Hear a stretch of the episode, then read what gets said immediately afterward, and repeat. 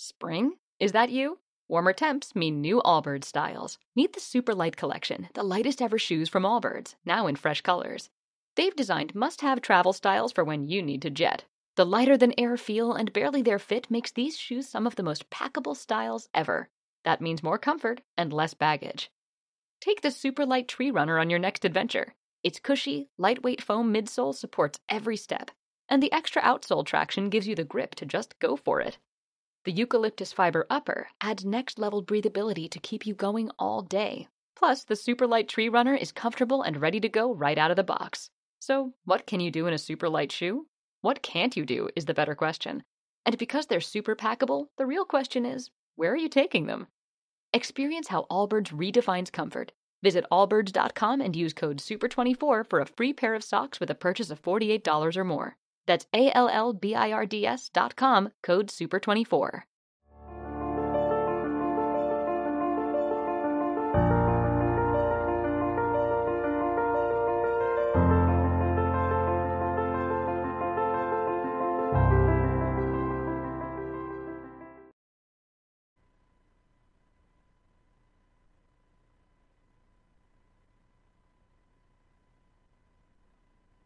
Y calurosas noches, ¿verdad? Llegamos a 30 grados, amanecimos en 10, venimos de otros días fríos.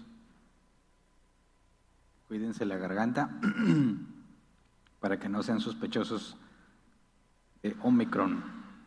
Bien, hoy vamos a acabar el capítulo 13 y vamos a empezar el capítulo 14.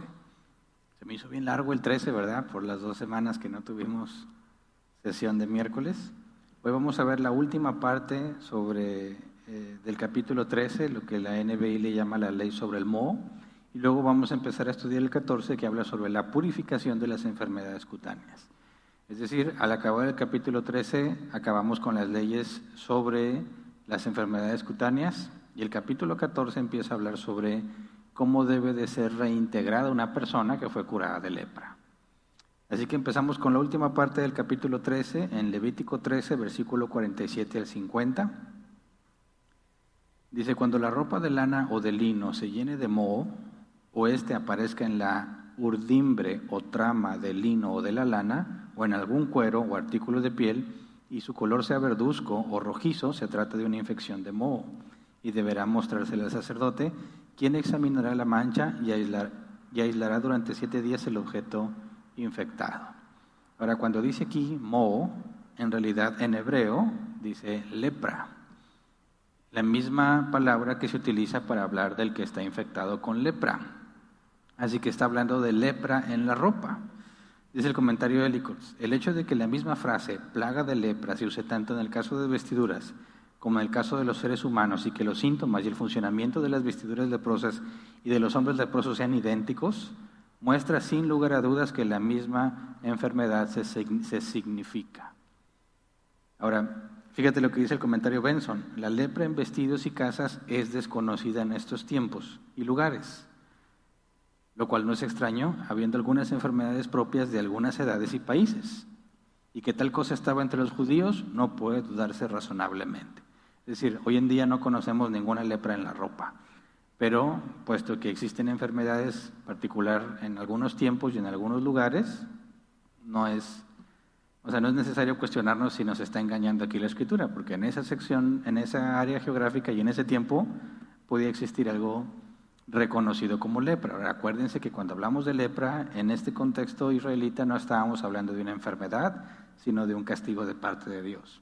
Así que ellos lo que entendían como lepra en la ropa, también era visto como algo de parte de Dios a causa del pecado.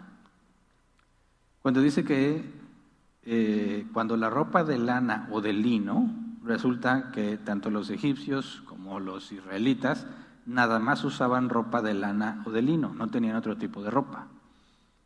Dice el comentario de Licos que los administradores de la ley durante el segundo templo, dice, sin embargo, tomaron esta promulgación literalmente como una referencia estricta a la lana de oveja y lino, pero no al cáñamo y otros materiales. Por eso declararon que un material hecho de pelo de camello y lana de oveja no se vuelve inmundo por la lepra si predomina el pelo de camello, sino que es impuro cuando predomina el pelo de oveja.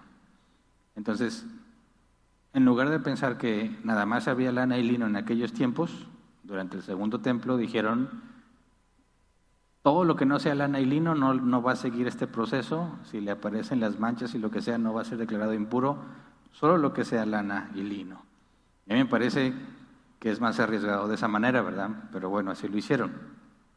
Luego cuando dice el versículo 48, o este aparezca en la urdimbre o trama del lino de la lana, o en algún cuero o artículo de piel, y yo me quedé pensando que es la urdimbre o la trama. ¿Alguien sabe de aquí? ¿No? ¿Nadie? Bueno, según Wikipedia, que fue la definición que encontré, dice, en tejido o tela, la urdimbre o hilo es el conjunto de hilos longitudinales que se mantienen en tensión en un marco telar para diferenciarlo, para diferenciarlo del hilo insertado sobre la urdimbre y bajo ella que se llama trama, contrahilo o relleno. Me dejó las mismas, ¿verdad? No sé si tú entendiste. Así que me ponen la imagen, por favor. Resulta que esta es la urdimbre y la trama. ¿Dónde está?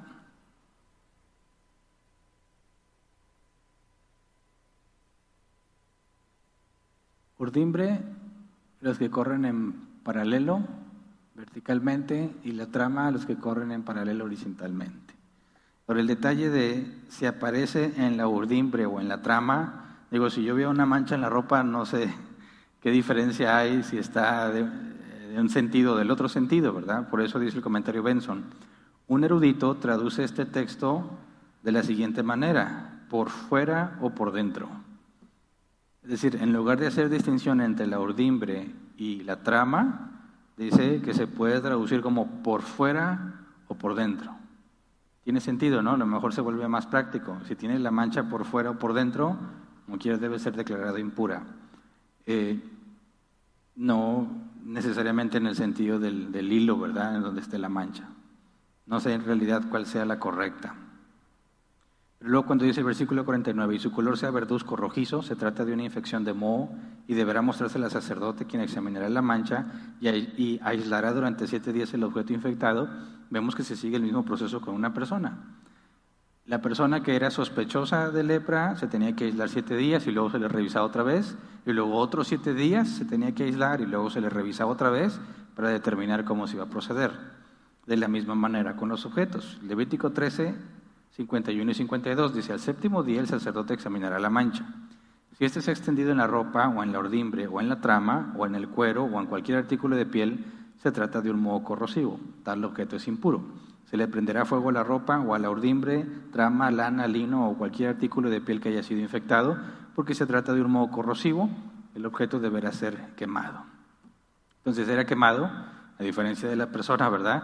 Porque cualquier cosa que tocara esa prenda que ya tiene lepra, lo que tocara también era declarado impuro. Entonces la única manera de evitar que la impureza se propagara era quemándolo.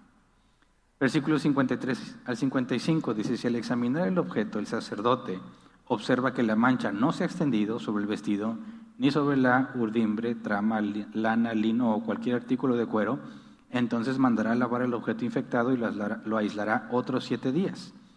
Una vez lavado el objeto, el sacerdote procederá a examinarlo. Si observa que la mancha no ha cambiado de aspecto, dicho objeto será considerado impuro, aun cuando la mancha no se haya extendido. Entonces se sigue el proceso como el de una persona. Luego, versículos 56 al 58. Si después de lavado el objeto el sacerdote lo examina y observa que la mancha ha disminuido, deberá arrancar la parte manchada del vestido, del cuero, de la ordimbre o de la trama. Si la mancha reaparece en la ropa, en la ordimbre, en la trama o en cualquier artículo de piel, significa que ha vuelto a brotar.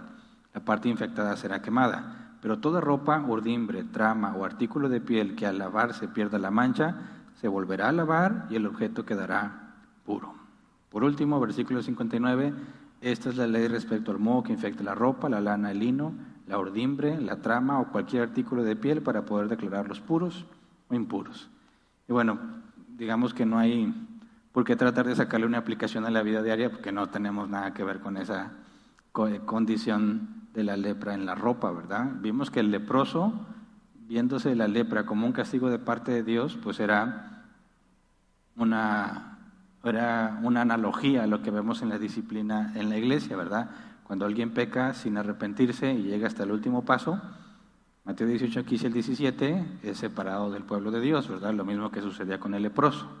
Por eso en el capítulo 14, cuando habla de cómo se reintegra al que había sido leproso, que ya no es, tenemos o vamos a poder ver una especie de analogía también, aunque no tenemos ninguna instrucción en el Nuevo Testamento, sobre qué pasa cuando alguien es restaurado, aceptado de nuevo.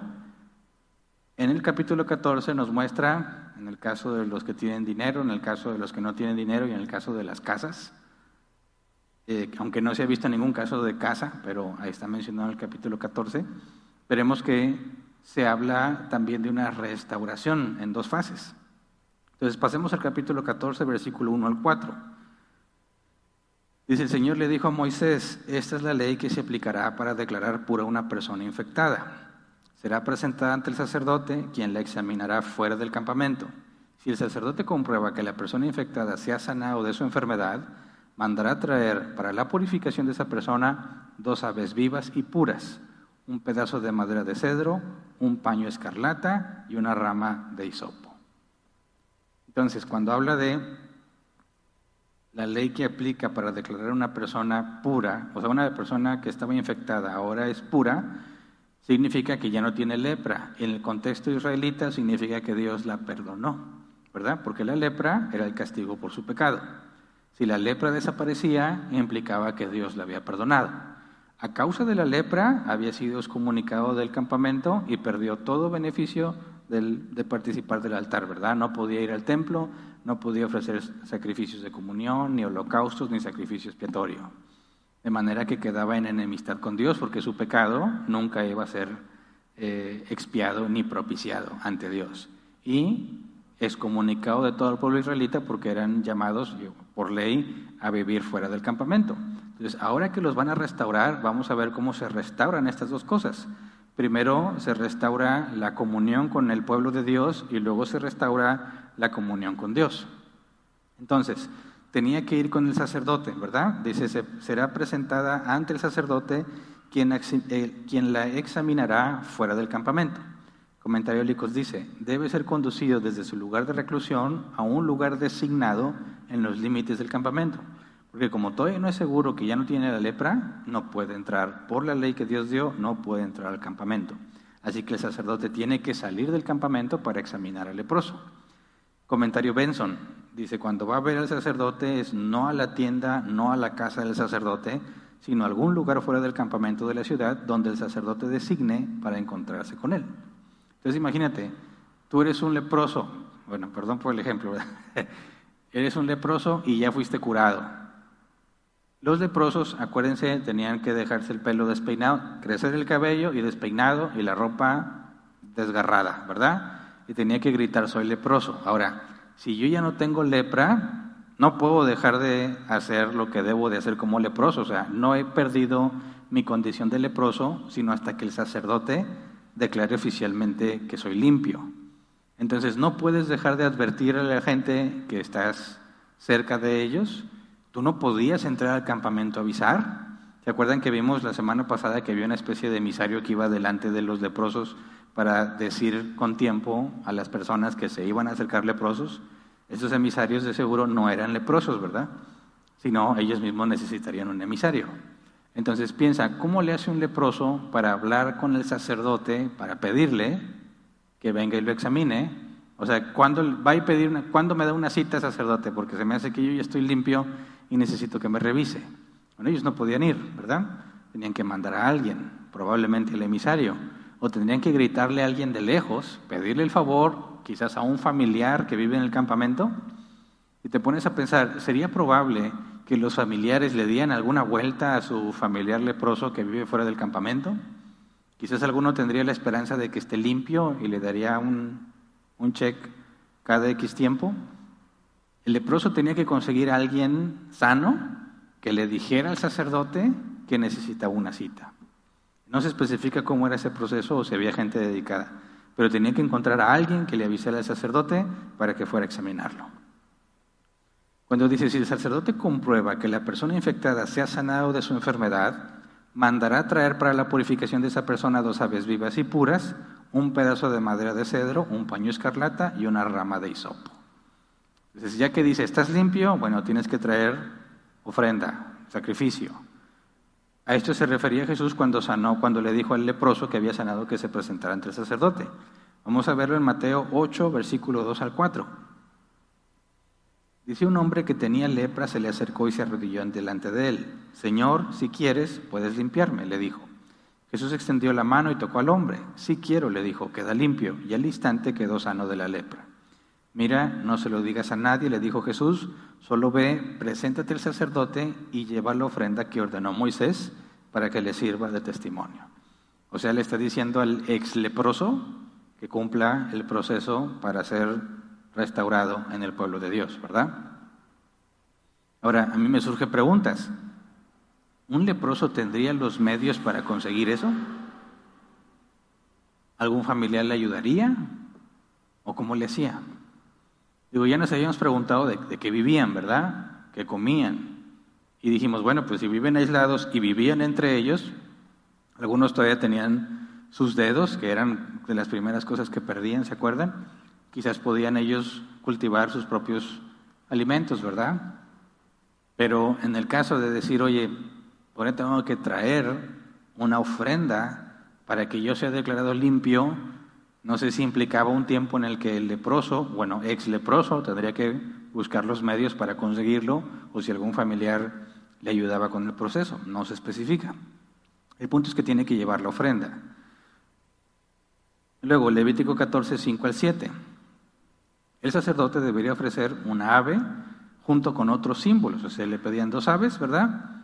Madera de cedro, hisopo y agua de manantial. Dice Levítico 14, 5 al 7. Después el sacerdote mandará degollar la primera ave sobre una vasija de barro llena de agua de manantial. Tomará la otra ave viva, la madera de cedro, el paño escarlata y la rama de hisopo, y mojará todo eso junto con el ave viva en la sangre del ave que fue degollada sobre el agua de manantial. Luego rociará siete veces a quien, a quien va a ser purificado de la infección y lo declarará puro entonces dejará libre a campo abierto al ave viva. Y obviamente que hay un simbolismo, ¿verdad? ¿Por qué todas esas cosas? No se especifica. Pero si tú lees comentarios bíblicos, cada comentarista te da una, te da una explicación de los símbolos de manera diferente. y bueno, cuando hablamos así de un símbolo, pues no hay forma de saber si la interpretación del símbolo es correcta o no, ¿verdad? Cualquier interpretación puede darse.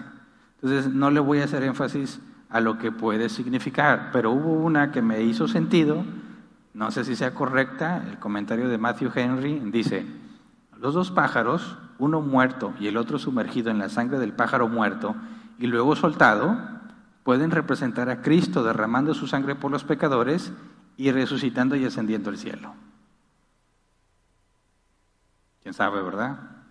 Pero dije, ah, no suena tan descabellado, Digo, las dos aves, como había dos, ¿se acuerdan? Dos eh, machos cabríos que se tenían que ofrecer.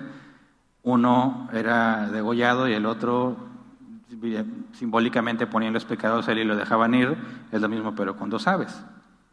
Puede que apunte a Cristo en el sentido de que el ave vuela y se va al cielo, uno muere y el otro es como si el mismo pájaro muriera y se fuera al cielo, ¿verdad? Me parece que tiene sentido, pero no hay forma de saber si es correcto o no, ¿verdad? Y cuando dice, después el sacerdote mandará degollar la primera ave, indica que el sacerdote no degollaba el ave, ¿verdad? Alguien más lo hacía. No se sabe si era el leproso o alguna otra persona que ayudaba. Cuando dice sobre una vasija de barro llena de agua de manantial, cuando dice agua manantial, en la original dice agua viva, no podía ser agua estancada. ¿Por qué? No se sabe. Pero, ¿por qué la vasija de barro con agua? Porque tenía que verter la sangre ahí, dice el comentario púlpit. Se vertía una pequeña cantidad de agua en una cazuela de barro y una de las aves era degollada sobre la cazuela de tal manera que la sangre goteaba en el agua. El agua era necesaria porque no habría suficiente sangre en el ave para las siete expresiones que se debían de hacer. bueno, tiene sentido, ¿verdad? Porque si vas a rociar siete veces a alguien, el ave tiene muy poquita sangre, entonces es diluida en agua para que se pueda cumplir con la función. Cuando dice el versículo 7, luego rociará siete veces a quien va a ser purificado de la infección y lo declarará puro. ¿Por qué siete veces? Dice el comentario Pulpit, las siete veces simbolizan la limpieza completa. Pero estás hablando de un símbolo, ¿verdad? ¿Cómo sabemos que eso es verdad? El propio comentario Pulpit dice, por lo tanto, Naamán el leproso debía lavarse siete veces en el Jordán. Si vamos a Segunda de Reyes, capítulo 5, versículo 10, cuando Naamán se entera que, bueno, una de las siervas de Naamán le dice que esta era israelita, le dice que hay un profeta que lo puede ayudar y van a visitarlo y Naamán le lleva regalos y cuantas cosas, pero Eliseo ni siquiera lo recibe, de lejos le dice, le manda este mensaje, dice Segunda de Reyes 5.10, entonces Eliseo envió un mensajero a que le dijera, ve y zambúllete siete veces en el río Jordán, así tu piel sanará y quedarás limpio. Y dices, aquí hay una especie de paralelismo, ¿verdad? En el río Jordán, porque el agua es viva, agua corriente. El ave viva era sumergida en el agua corriente con sangre y tenía que rociar al infectado siete veces. Bueno, al ex leproso, ¿verdad? Para declararlo limpio. Y Eliseo le dice a Namán, vete al Jordán, agua corriente, y sumérgete siete veces. Y así vas a quedar limpio. Entonces como que sí se parece, ¿verdad? Entonces cuando dices el simbolismo es de que va a ser limpio o que ya está limpio, pues tal vez tiene sentido con lo que se le pidió a Namán, que tenía que sumergirse siete veces también. Así que puede que ese simbolismo sea válido porque encontramos una referencia bíblica a ese mismo efecto. Después la persona en cuestión debería presentarse, eh, perdón, debería debía prepararse para poder entrar de nuevo al campamento y es donde se hace la primera restauración. El leproso quedaba excluido de los beneficios del templo, no podía estar en paz con Dios y excomunicado del pueblo de Dios. Para ser reingresado sucedía así en el mismo orden, ¿verdad? En reversa. Primero tenía que ser restituido a la comunión con el pueblo de Dios y luego con el templo. Entonces leemos Levítico 14, 8 y 9, dice el que se purifica deberá lavarse la ropa, afeitarse todo el pelo y bañarse así quedará puro. Después de esto podrá entrar en el campamento, pero se quedará fuera de su carpa durante siete días. Al séptimo día se rapará por completo el cabello, la barba y las cejas, se lavará la ropa y se bañará, así quedará puro. Ya habíamos visto que el baño era una especie de símbolo de limpieza, ¿verdad? Y también materialmente. se tenían que bañar. Cuando Dios iba a manifestar con ante los israelitas por primera vez, les pidió a todos que se bañaran, ¿verdad? Los sacerdotes cuando iban a ser consagrados se tuvieron que bañar. Ahora, el leproso para reingresar se tiene que bañar, pero aparte tiene que retirar todo el vello de su cuerpo dos veces. La primera vez cuando ingresa por primera vez al campamento y luego siete días después otra vez se vuelve a quitar todo el vello. ¿Por qué? No se especifica y algunos piensan que es un simbolismo de dejar atrás todo lo que tenías, ¿verdad? Pero el punto es que para mí hay un cambio radical en la persona, porque ellos se dejaban el pelo largo y despeinado, ¿verdad? Y andaban así en harapos. No creo que fuesen muy higiénicos. Ahora que ya no tiene lepra, se quitan todo el vello y se bañan. Debe ser un cambio muy visible, ¿verdad? y, y hace sentido, porque si se le ordenó que anduviera con la ropa desgarrada y todo despeinado, porque representaba la vida pecaminosa, ahora que se supone que ha sido perdonado, pues vas a ver un cambio radical en su persona, ¿verdad? Bañado y totalmente afeitado. No se va, o sea, no se parece nada el de antes al de ahora. Lo que esperarías encontrar cuando una persona se arrepiente de su pecado, un cambio radical de lo que hacía a lo que ahora hace. Entonces, al séptimo día, o sea, entraba al campamento, no podía entrar con su familia, ¿verdad? Nada más se quedaba fuera, a la intemperie, quién sabe, pero no podía entrar a su carpa. Al séptimo día se volvía a rapar y al octavo día se hacía el proceso de restauración con Dios con respecto al templo. Levítico 14:10. Al, octavo día, el que se purifica deberá traer dos corderos sin defecto y una cordera de un año, también sin defecto. Como ofrenda de cereal, traerá seis kilos de flor de harina amasada con aceite, junto con un tercio de litro de aceite. Ahora, era costoso, ¿se acuerdan? Traer tres corderos Si para un cordero había un caso para los pobres, ¿verdad? Traer tres corderos era costoso. ¿Lo podía costear el leproso? ¿Le ayudaba a su familia? ¿Quién sabe? No se especifica. Pero más adelante en el capítulo también se habla del caso de los pobres. O sea, podía haber leprosos que quizás no estuvieron mucho tiempo leprosos, ¿verdad? Quizás les iba bien, tenían riqueza o abundancia de perdido, se contagiaban de lepra, su familia seguía administrando sus posesiones, se le quita la lepra y es restaurado y todavía tiene, puede echar mano de lo que tenía, ¿verdad? Pero imagínate una persona que pasó muchos años leproso. ¿Quién sabe si su familia pudo administrar o si tenía familia para administrar lo que tenía o si tuvo que vender lo que, lo que poseía? No se especifica. Pero como vamos a ver que hay dos casos para los que tienen y para los que no, seguramente había leprosos o que ya eran pobres cuando contrajeron la lepra o fueron empobrecidos después de la lepra.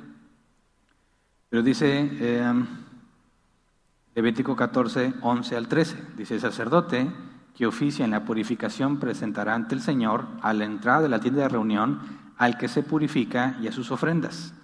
Después el sacerdote tomará uno de los corderos junto con el aceite, lo ofrecerá como sacrificio por la culpa. Lo mecerá ante el Señor, pues se trata de una ofrenda mecida. Después degollará el cordero en el lugar santo donde se degollan las víctimas del sacrificio expiatorio y del holocausto, porque el sacrificio por la culpa, al igual que el sacrificio expiatorio, pertenecen al sacerdote. Se trata de algo sumamente sagrado. Entonces, lo primero es presentar un sacrificio por la culpa. ¿Se acuerdan por qué eran los sacrificios por la culpa? Cuando tú reconocías haber cometido una falta. Nadie te ha acusado, ¿verdad? Tú mismo reconocías y tú mismo presentabas tu ofrenda para poder estar en paz con Dios. ¿Por qué? Porque acuérdense que vivían en una ley condicionada a la obediencia.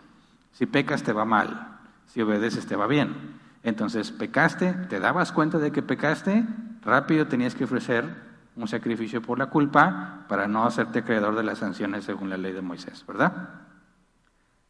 Luego, en un proceso similar a la consagración de los sacerdotes, la sangre del sacrificio era aplicada en la persona. Vamos a Levítico 14, versículo 14 al 18. Dice, luego tomará el sacerdote un poco de, las, de sangre del sacrificio por la culpa y la untará en el óvulo de la oreja derecha, en el pulgar de la mano derecha y en el dedo gordo del pie derecho del que se purifica. El sacerdote tomará un poco de aceite y se lo echará en la palma de la mano izquierda. Mojará el índice de la mano derecha en el aceite que tiene en la palma izquierda y rociará el aceite siete veces ante el Señor. Luego, del aceite que le quede en la mano, el sacerdote entrará un poco en el óvulo de la, oreja, de, la oreja derecha, en el pulgar de la mano derecha y en el dedo gordo del pie derecho del que se purifica sobre la sangre del sacrificio por la culpa.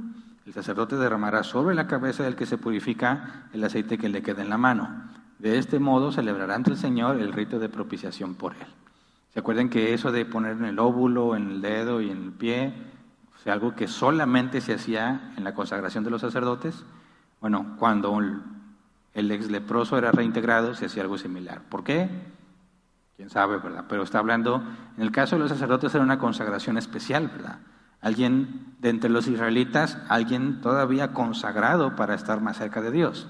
En el caso del leproso, parece indicar que está haciendo referencia que es aceptado de nuevo como parte del pueblo de Dios. Aunque ya se le permitía estar en comunión con el pueblo, aquí parece representar que Dios lo está consagrando para sí mismo de nuevo, ¿verdad? Luego dice versículo 19 al 20. A continuación, el sacerdote ofrecerá el sacrificio expiatorio haciendo propiciación por el que se purifica de su impureza. Hecho esto, eh, degollará la víctima del holocausto y la ofrecerá en el altar junto con la ofrenda de cereal. Así hará propiciación por él y lo declarará puro. Propiciación. ¿Se acuerdan que era la propiciación? Habíamos visto que era la expiación y que era la propiciación. Expiación es quitar la culpa, ¿verdad? Te quita el pecado. La propiciación es calmar la ira. Cuando somos, eh, digamos, Cristo es nuestra expiación y nuestra propiciación. Nos quita el pecado y nos pone en paz con Dios porque ya no somos culpables. ¿Qué se hace con el leproso cuando es reintegrado? Ofreció eh, sacrificio expiatorio, ofreció un holocausto y ofreció un sacrificio por la culpa. De esta manera podemos ver que su transgresión, su pecado, fue removido. Hace expiación Primero dice, sacrificio por la culpa, se reconoce como culpable, ¿verdad? Y luego el sacrificio expiatorio, donde el pecado es removido. Y luego el holocausto, que era una ofrenda agradable al Señor. Y así se hace propiciación por la persona, de manera que ya la ira de Dios es removida sobre él. Ya está en paz con Dios. Es permitida la comunión con el pueblo de Dios y ahora está en paz con Dios. Y la persona podía tratar, esforzarse por rehacer su vida, dependiendo de cuánto tiempo estuvo fuera del campamento. Así que era un proceso costoso. Alguien tenía que hacer, pero para el leproso pasar por ese proceso debe ser algo eh, difícilmente de describir, ¿verdad? El volver a ser aceptado, sobre todo porque él es consciente que era por su pecado que había sido desechado. Ahora, ¿cómo entendemos esto a la luz de la iglesia, del Nuevo Testamento? Bueno, si entendemos que la lepra era considerada castigo y la excomunión, parecida a la excomunión en la disciplina de la iglesia, ¿qué esperamos ver en aquel que Dios ha perdonado? Bueno, si te fijas, físicamente el, al leproso se le pide un cambio radical, ¿verdad? Su apariencia es totalmente diferente. Es aceptado en el pueblo de Dios y está en paz con Dios, lo que implica que se le dio arrepentimiento. Lo que dice en la, en la segunda carta de los Corintios, ¿verdad? El castigo que le impuso a la mayoría, al que había sido excomunicado, dice, para que no sea consumido de excesiva tristeza, tenían que recibirlo de nuevo. Primer paso, el pueblo lo recibe. Eso debe manifestarle al que había sido excomulgado que está en paz con Dios, ¿verdad? Que Dios lo ha perdonado. Entonces, vemos como si la lepra representa el pecado, es algo que nos aparta de Dios. Y que si Dios nos perdona, tiene que haber evidencia física de que fuiste perdonado. En el caso del leproso. En nuestro caso, Jesús dijo, por sus frutos los conoceréis. No es de palabra, Fíjate bien, el leproso no decía, ya estoy limpio, de chanza. Y dice, ah, pues le creemos. No, el sacerdote tenía que examinarlo, tenía que ver evidencia que demostrara que ya no tenía lepra. Entonces es aceptado de nuevo. Cuando alguien es expulsado, según la ordenanza de Jesús, para ser reintegrado se tiene que examinar. Igual que el método de el juicio, a fin de cuentas, en el último proceso, el juicio de la asamblea, donde se investiga todo lo que sucedió para excomunicarlo, dado que no hay arrepentimiento, nos vemos que en este caso, al reintegrarse, el mismo, en el caso del leproso, el mismo que lo excomunicó es el mismo que debe examinar para ser reintegrado. En el caso del, inmoral, de la primera carta de los Corintios, ¿quién fue el que dio la instrucción de excomunicarlo? Pablo. Y luego en la segunda carta a los Corintios, si suponemos que es la misma persona, ¿quién da la instrucción de que sea restaurado? Pablo. En el caso del leproso, el sacerdote lo, excomunicaba y el sacerdote aceptaba su reintegración. En el caso de Pablo vemos que sucedió lo mismo. Entonces, ¿qué pasa si alguien que ha pasado en error plantado es excomunicado porque no se arrepiente de su pecado? Sea doctrinal o sea inmoral. ¿Qué debería de hacer alguien que dice, no, bueno, pues ya me arrepentí? Tendría que venir a hablar con los ancianos, que se examine su caso y se determine si efectivamente ya reconoció su pecado y hay evidencia de que ya no está haciendo eso. Entonces será reintegrado. Lamentablemente hasta ahora no nos ha tocado ninguna reintegración, ¿verdad? Pero bueno, todavía hay esperanza mientras haya vida. mientras esas personas tengan vida, Dios puede hacer el milagro, ¿verdad? Si no, pues bueno, nos quedará la evidencia de que estaban con nosotros, mas no eran de nosotros, como dice el apóstol, ¿verdad? Y su salida sirvió para demostrar que no era de nosotros. Pero aunque alguien es excomunicado, hablando de la iglesia, hay esperanza de que sea restaurado. Pero mientras no haya evidencia de restauración, no lo consideramos un hermano en Cristo, como en el caso del leproso, el leproso al ser excomunicado ya no es considerado israelita. Y bueno, hasta aquí nos quedamos el día de hoy. Si Dios quiere, la próxima semana vemos el caso del pobre. Que vamos a ponernos de pie y vamos a orar.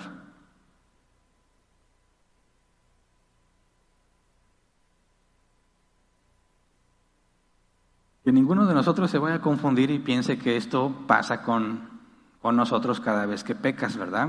Porque si Cristo es nuestra expiación y propiciación y la Escritura afirma que se ofreció una sola vez y para siempre, el que es hijo de Dios no tiene por qué estar en, este proceso de que ya no eres del pueblo de Dios y luego ahora sí Y, si vuelvo a pecar, pues otra vez Dios me desecha, pero si me arrepiento me, me acepta.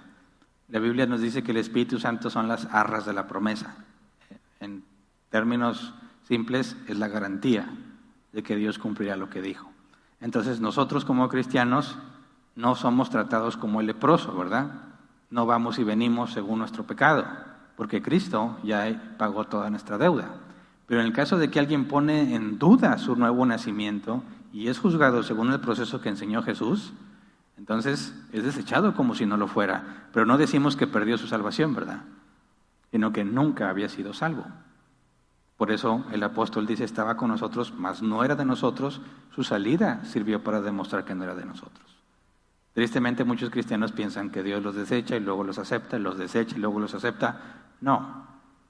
La escritura dice que la voluntad del Padre es que Jesús no pierda ni uno de los que se le entregó, así que nunca nos perdemos. El que está entre nosotros pero termina es comunicado porque no se arrepiente de su pecado, no fue salvo. Si lo fue, será restaurado, ¿verdad? Así que podemos descansar en ese sentido de que cuando pecamos, la Escritura afirma, podemos entrar confiadamente al trono de la gracia, ¿verdad? Para recibir misericordia, porque Dios es fiel y justo para perdonarnos por la obra de Jesús.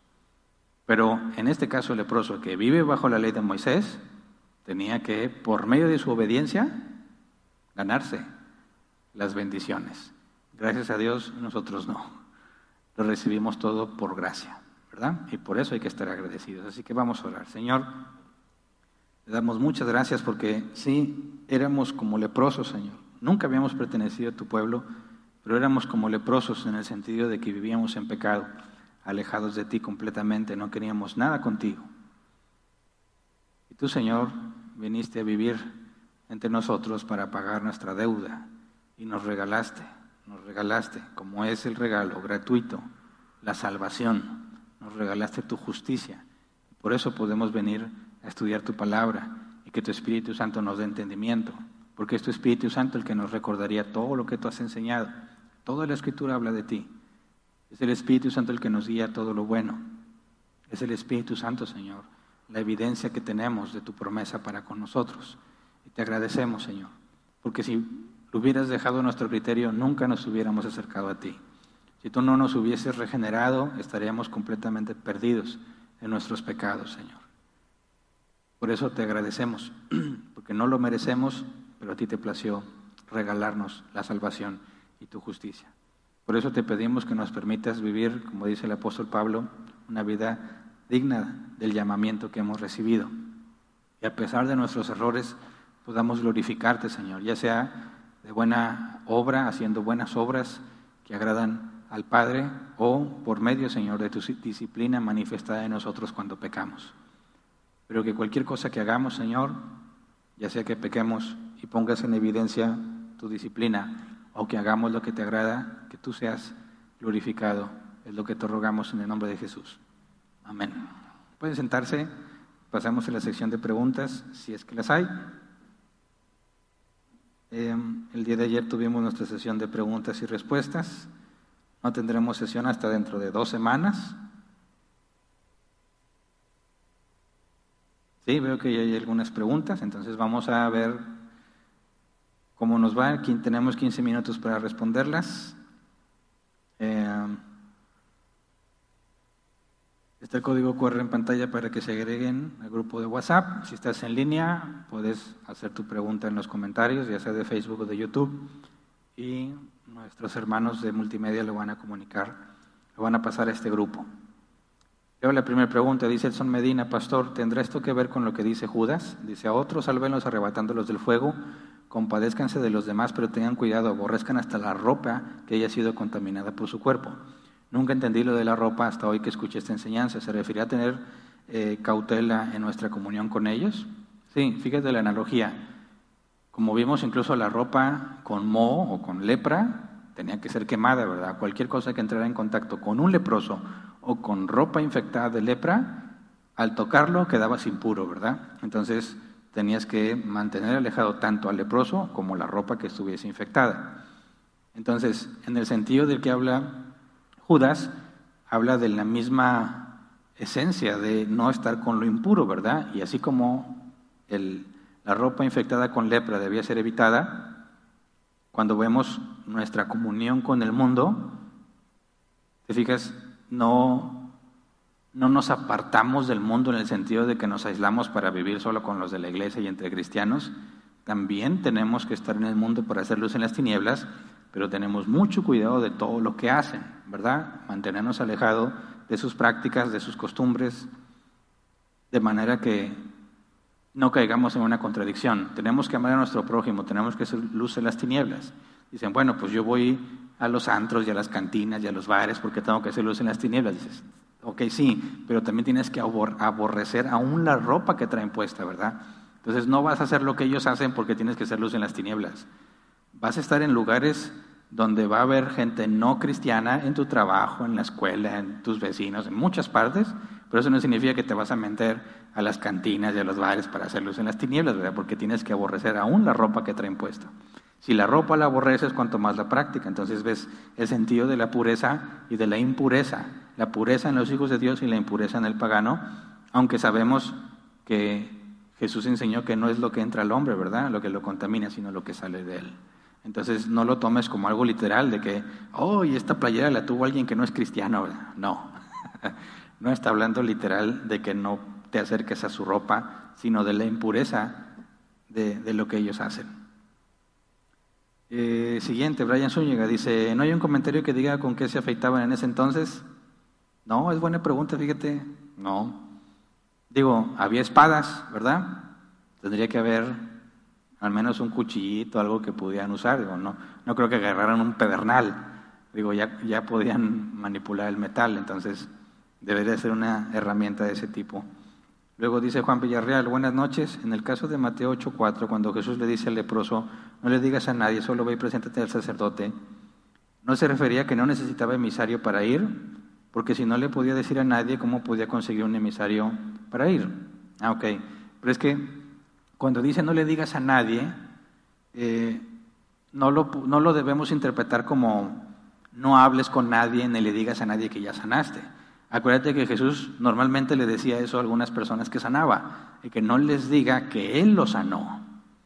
¿Para qué? Para que la atención no fuese a Él. Acuérdate que Jesús no venía con la intención de ser nombrado rey y en distintas ocasiones trataron de hacerle rey por los milagros que hacía, ¿verdad? La gente esperaba al Mesías que los libraría de la opresión del gobierno romano y las señales que hacía los llevaba a concluir que era el Mesías y lo querían poner rey para que peleara contra los romanos y los liberara. Y no era el propósito de Jesús, por eso Jesús se apartaba de ellos y los callaba, incluso a los demonios los callaba cuando le decían hijo eh, de David o del, ¿cómo es? Sí, ¿verdad?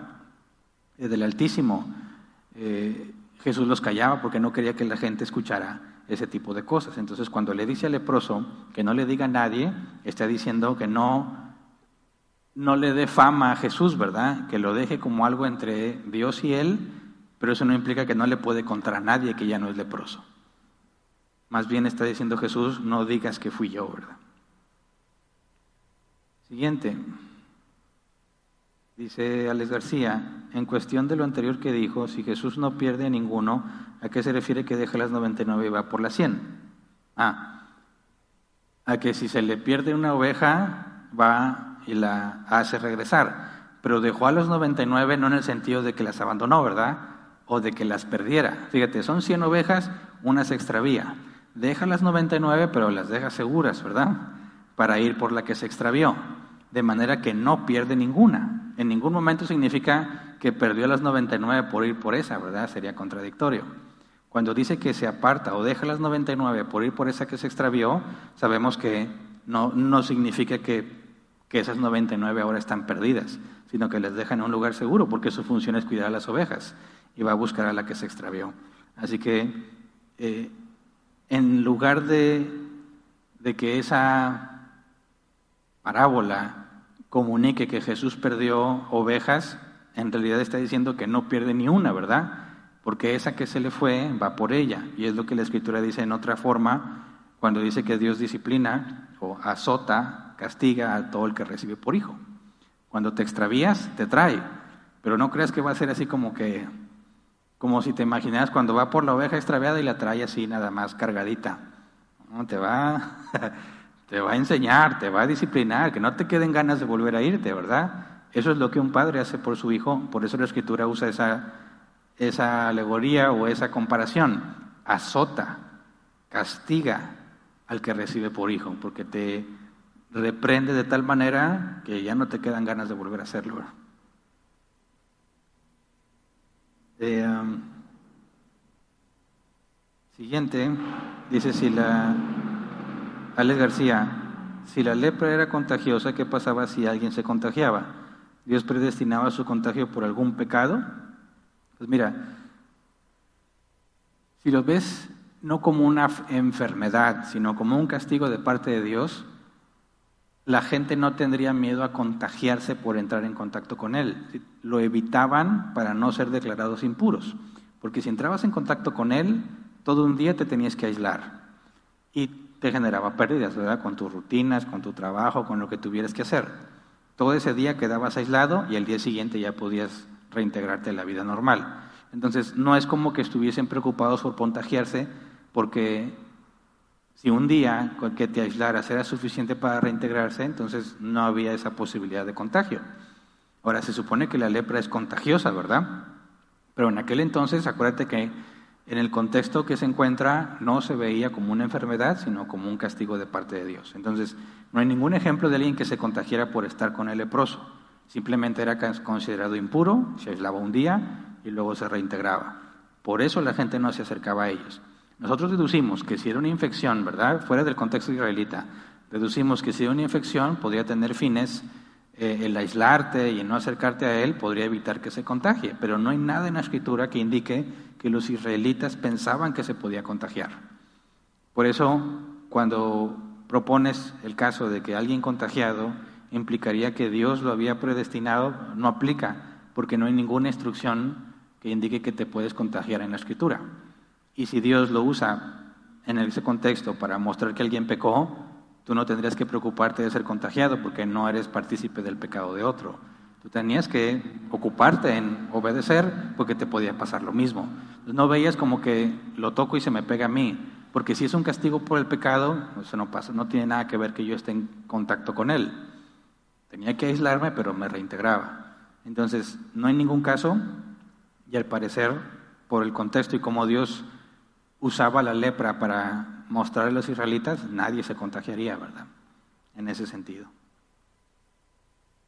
Siguiente, Kimberly, buenas noches. ¿Cómo Dios interviene en algo que ya había predicho y por qué Dios usa la maldad para cumplir sus planes? Bueno, no tiene que ver con el tema de hoy, ¿verdad? Bueno, hay poquitas preguntas. Mira, ¿cómo Dios interviene en algo que ya había predicho? Lo vimos el domingo incluso la semana también pasada. Cuando Dios predice algo no es porque Él vio el futuro. Cuando Dios predice algo es porque Él lo va a hacer. O sea, no es que Dios dijo, tengo un poder especial para ver lo que va a pasar y entonces te digo por mi poder especial lo que va a pasar. No. Dios dice, esto va a pasar porque yo lo voy a hacer. ¿Te fijas? No vio el futuro. Él hace el futuro. Entonces, ¿cómo es que Dios interviene en algo que había predicho? Bueno, es que lo predijo porque Él lo va a hacer. Por eso es que le interviene para que las cosas que dijo se cumplan. Y luego dices, ¿por qué Dios usa la maldad para cumplir sus planes? ¿Por qué? Pues porque, ¿qué hacen los seres humanos? O sea, ¿qué otra cosa pueden hacer los seres humanos que no sea la maldad? Si Dios usara nuestra bondad, no tendría nada que usar, ¿verdad? Dios interviene para que hagamos cosas buenas, y si no interviene, hace las cosas malas. Ahora, Dios, al dejar que los hombres hagan la maldad que desean hacer, utiliza esa maldad, esa situación, para que sus planes se cumplan.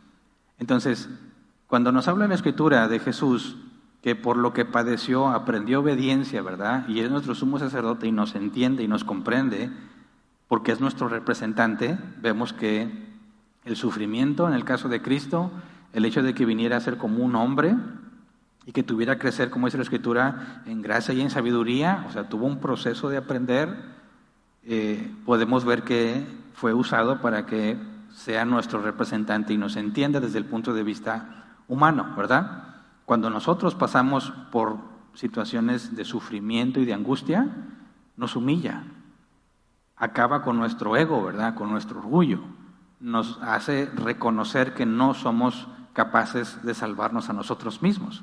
Entonces, cuando Dios permite la maldad, nos permite darnos cuenta de la consecuencia del pecado y de lo mucho que necesitamos un Salvador, lo cual Dios usa para llevarnos a Cristo. Entonces, al usar la maldad, el sufrimiento, la enfermedad, la angustia, nos enseña a valorar y a buscar lo que solo Dios puede darnos, ¿verdad? Porque estamos en una naturaleza caída. Siguiente, Abel Isaí dice, ¿qué pecado era merecedor del castigo de lepra?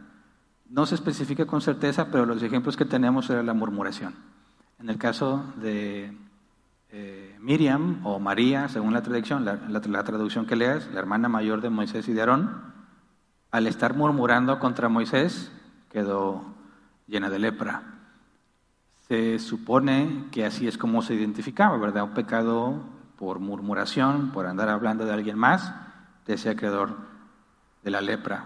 Pero no dice la escritura que sea el único caso, ¿verdad? Pero sí sabemos, al menos en ese caso, que en el caso de Miriam, por murmurar, quedó leprosa temporalmente. José Hernández dice, buenas noches, ¿es bíblico decir te cubro con la sangre de Cristo? No, por supuesto que no es bíblico. no tienes ninguna autoridad para usar la sangre de Cristo de ninguna manera. La sangre de Cristo fue derramada una sola vez y para siempre, ¿verdad? Y fue suficiente para quitar nuestro pecado, para eh, hacer propiciación por nosotros. No tienes por qué estar usando la sangre de Cristo para nada, ¿verdad? Entonces, cualquiera que diga, yo te cubro con la sangre de Cristo, está blasfemando. Dice, si, si todos somos pecadores, ¿por qué no todos son leprosos? Bueno, porque si te fijas, Dios no estaba castigando todo pecado, porque si no, como bien razonas, todos pecamos, todos seríamos leprosos. Está Dios, por medio de la lepra, en el contexto israelita, está mostrando la gravedad de ciertos pecados, ¿verdad? Es decir, podemos tener tropiezos, pero hay pecados más graves que otros. Yo sé que todo pecado es desagradable a los ojos de Dios, pero no todo pecado trae la misma consecuencia, ¿verdad? Hay pecados que te van a traer mayor condenación que otros. Puedes verlo en un sentido eh, secular, si tú pensaras, Hitler, no hay nada que indique que haya sido regenerado, ¿verdad? Y pensemos en la Madre Teresa, que no fue regenerada. si murieran y fuesen juzgados, ¿esperarías que el castigo para Hitler sería igual que el de la Madre Teresa? Pues no, ¿verdad? Porque Hitler hizo cosas muchísimo más graves que la Madre Teresa. Digo, la paga del pecado es muerte, cualquier pecado pero la retribución no podría ser la misma, ¿verdad? Eso sería injusto. Entonces, en el caso de la lepra, era un pecado o pecados graves. Ilustra la gravedad de ciertas acciones, no de cualquier pecado, porque entonces no tendría sentido darle lepra a alguien que pecó si todos deberíamos estar leprosos. Entonces, fíjate lo que está comunicando por medio de la lepra. Está hablando de algo grave. Por eso, cuando vemos la analogía con la disciplina de la iglesia, vemos que hay un pecado donde no hay arrepentimiento. Es algo grave, ¿verdad? Y entonces pone en duda, en el caso de la iglesia, pone en duda el nuevo nacimiento y Jesús dice, tenlo por gentil y publicano. Entonces la lepra, en el caso de los israelitas, está ilustrando una situación grave. Siguiente, Adriana Coni, buenas noches. ¿Fue milagro la cura de Namán? Gracias. Sí, porque no había forma natural de ser curada, no era visto ni incluso como algo natural, era visto como un castigo divino el hecho de que desaparecía la lepra en una persona era algo que apuntaba solamente a Dios, por eso cae en la categoría de milagro. Siguiente, Ofelia Arroyo dice, buenas noches Pastor Hernán, espero que se encuentre bien usted y su familia, saludos a todos los hermanos de AP, muchas gracias. Dice, ¿cómo se fue erradicando la lepra en esos tiempos? ¿Era también por falta de higiene, que había tantos más enfermos que ahora? Gracias por su enseñanza, Dios le bendiga, que descanse. Gracias.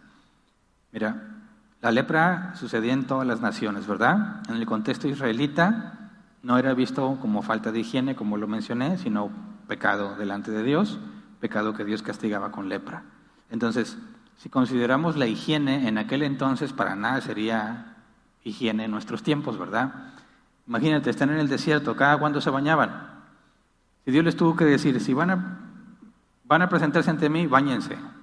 Si el sacerdote iba a ser consagrado, se tenía que bañar, pero ¿cuántas veces se bañaban? ¿Cuánta agua tendrían disponibles para darse un baño? No. Si para entrar tenían que lavarse las manos y los pies y ya, entonces la higiene sería, digamos, eh, muy poca comparado con los estándares de ahora. Pero bíblicamente hablando no es eso lo que te daba lepra, sino Dios mismo, ¿verdad? Y bueno, ya se acabó el tiempo. Muy bien, ahora fue, fueron muchas preguntas, ¿verdad? Un miércoles muy activo. Despedimos entonces la transmisión. Eh, esperemos que estudien, que sigan el tema del Levítico con nosotros. Hay muchos dicen que el Levítico para nada sirve, que no tenemos ni por qué estudiarlo, que ni siquiera vivimos bajo la ley, pero fíjate todo lo que Dios puede enseñarnos por medio de su palabra, aunque sea un libro tan, entre comillas, aburrido como el Levítico. Bueno, espero que nos sigan acompañando en nuestro estudio y nos vemos, si Dios quiere, en la próxima reunión.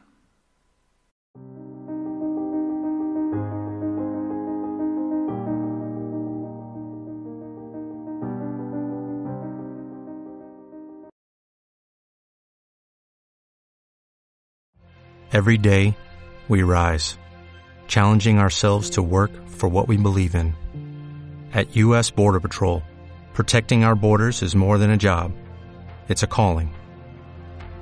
Agents answer the call, working together to keep our country and communities safe.